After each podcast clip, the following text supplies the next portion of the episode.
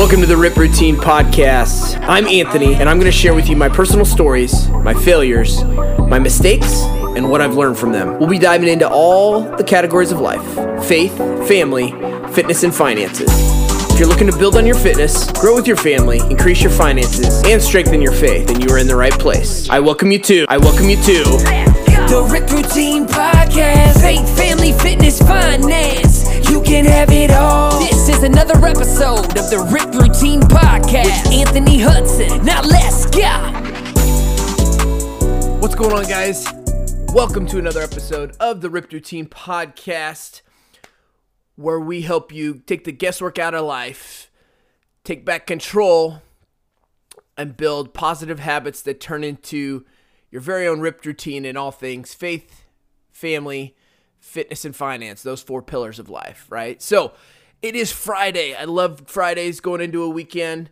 Um, and that's part of the reason why we do these episodes on Fridays is going into a weekend is where things can get a little hairy, get a little crazy, right? So motivation is always big on Monday, but uh, motivation to stay healthy, stay fit, to keep your routine, and to continue pushing forward.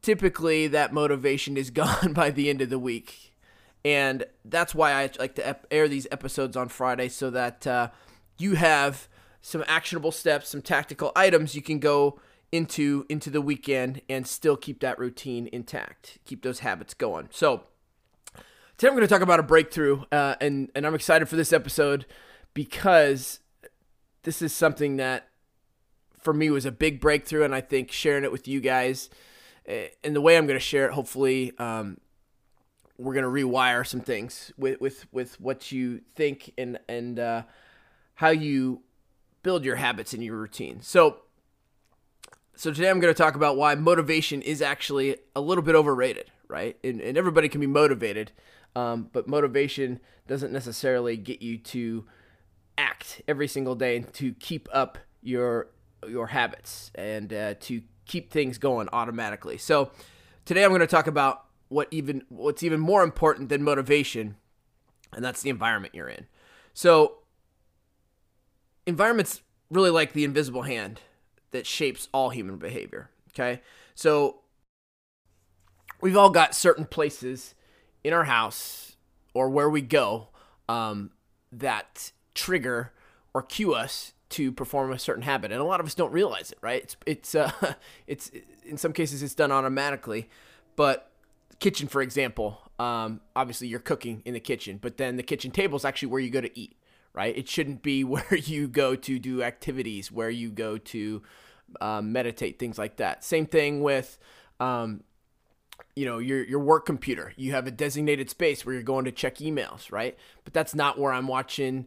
Uh, watching videos or that's not where I'm recording this podcast for example I actually have a separate computer and a separate area um, to record this podcast in right versus my actual work computer same thing uh, if you're going to work out, right? A lot of people struggle, and especially when coronavirus hit and we were all quarantined, the reason people are struggling to work out is because they lost their normal workout environment. So, um, what I did, what I had to do was change my environment and uh, turn my garage into my designated workout area, right? And that was when I walk into the garage and I, I, I see um, that was me going to work out there, right? So, that's the biggest thing. The environment that we are in cues the habit, cues the part of the routine, right? And we need to set boundaries and parameters around those habits and those environments. So, so how do we do that? What does that look like? Here's an example. Here, here's another example of our our environment that cues an action. So not only is the environment important, but also the objects, right? The objects in that environment. So out of sight, out of mind, absolutely. That that that is prevalent here. So think about it this way: in the kitchen, if uh, you bake cookies and you leave them in the pantry, uh, maybe a little bit hidden, out of sight, out of mind, you're not gonna want those cookies, right? But if you leave them out on the the front counter for everybody to see, um, you may not even be hungry you may not even have any interest whatsoever, any kind of craving for sugar or a cookie, but if you walk by it, smell it, see it, you're so much more likely to want another cookie and probably two or three more after that, right? Because um, the environment and where you've got that those cookies placed obviously um, is in sight and easily accessible, right? So so on the bad habit side of things and, and, and to get rid of things that aren't doing you good, uh, you got to get rid of that part of the environment and change the environment, right? So rather than having cookies out on the front counter, having an apple, right? So so many people all put some of the good food in the back of their fridge and then it goes to spoil um, because it's out of sight, out of mind. They forget, hey, I put my apples in the back of the fridge. Oh my gosh, a week later, I've still got all these apples, right, that I didn't eat, and and it's a vicious cycle. But if you keep the apples out on the front counter, you're gonna see them. Hey, I'm gonna grab an apple instead of a cookie. So it's just making it obvious, making that environment, um, and the cues in your environment more prevalent, so that uh, you can more easily access it, right? So if you see it that visual cue is going to be the catalyst to uh, trigger the behavior that that that will then uh, keep that habit going. So really, it's just about making the best choice the most obvious choice, right? So making sure your environment isn't filled with objects that that are going to create poor habits or get you off your current habits. So something I encourage you guys to do then is if you want to create a new habit, you got to put it in a new environment. So if here's some examples.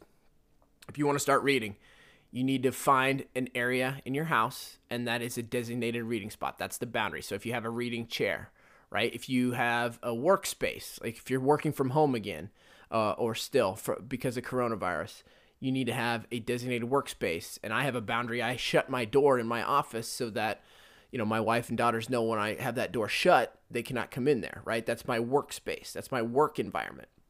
Same thing for working out. If you can't go to the gym right now, you have to find a designated workout space, like I talked about earlier. That's my garage. Um, same thing for if you want to write, you have a writing desk, right? So you're gonna go if, if, you're trying to write a book, or you want to write more blogs, or you just want to write a journal, right? Same thing. Um, I mean, it sounds so basic and simple, but really, it's just a matter of one space, you know, one use. Same thing one item or one object is that one task, right? So going back to the podcast, like I have one designated computer with a microphone that I do my podcast on. My work computer laptop is at a different part of my office, a different station. Um, same thing with you know you, we use your phones. So many tasks that your phones can do now. Smartphones are amazing, right? But people use them for email, social media, talking on the phone, videos, um, tons and tons of other things. All these different apps, right? But if you had one computer for email, your phone just for um, talking or doing video or or you know messaging those kind of things. Again, one chair for reading, one writing desk, one dinner table. Maybe you've got a tablet that's just made for reading, right? Your phone maybe is just for texting or and social media a laptop, a specific laptop for writing. So having a specific object with that specific habit, not just the environment, but then also the object that, that uh, you're doing to create that habit, keeping those boundaries on those things as well, right? So it's all about the environment you're going to, the environment that you set boundaries on, that is specifically what's going to help create the habit and keep that habit as well. So every habit needs to have a home. They need, you know, activity zones. That's where you want your behaviors that are stable, predictable. Um, so you need an environment that's stable and predictable, um, and that will keep those habits for you. And in the same token, you need to get rid of the objects and get or and and keep the boundaries for the bad habits, the things that you want to get out of your routine, the things that you want to get out of, um, so that you can create better habits for yourself. All right, so again, let's bring this all full circle. So, absolutely, your environment plays a huge role in keeping your habits and keeping your routines. Having a certain object for a certain task, for a certain habit, for a certain routine, having a certain area for a certain habit, for a certain task, for a certain routine, much more important than just the motivation to do something, right? If you don't have those boundaries, if you don't set those parameters, then your day gets jumbled. Then then you, you're crossing over you're crossing over habits, and, and and then things get messy very very quickly, very very quickly. So the two key points here are for your bad habits, out of sight, out of mind, right? The things that cue you to have bad habits, whether that be an object or a certain area of the house, the distractions, get those out of your life, out of sight, out of mind. And then number two, we replace it with the good objects, the good habits. So the best choice, the best habit is always the most obvious one, right? So a small change in what we see can lead to a huge shift in what we do. And we don't have to be a victim of our environment, right? We can actually be an architect of it, but it all goes back to making the things obvious that we need to get done in our day and getting rid of the things that we see that can throw us off, that can distract us. So I would encourage you to go back today over the weekend and, set some boundaries on some things. So things that uh, you know that are crossing over. So if you've got a chair that you like to sit in and, and watch TV, that's fine, right? But don't also do work there and watch TV at the same time. One specific object, one specific area for one specific task. Make it simple, right? The simpler the better, the, the, the more easily you can stick to it.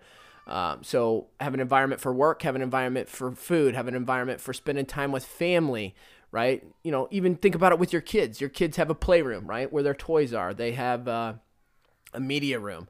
Their tablets are used for work instead of watching videos and playing games.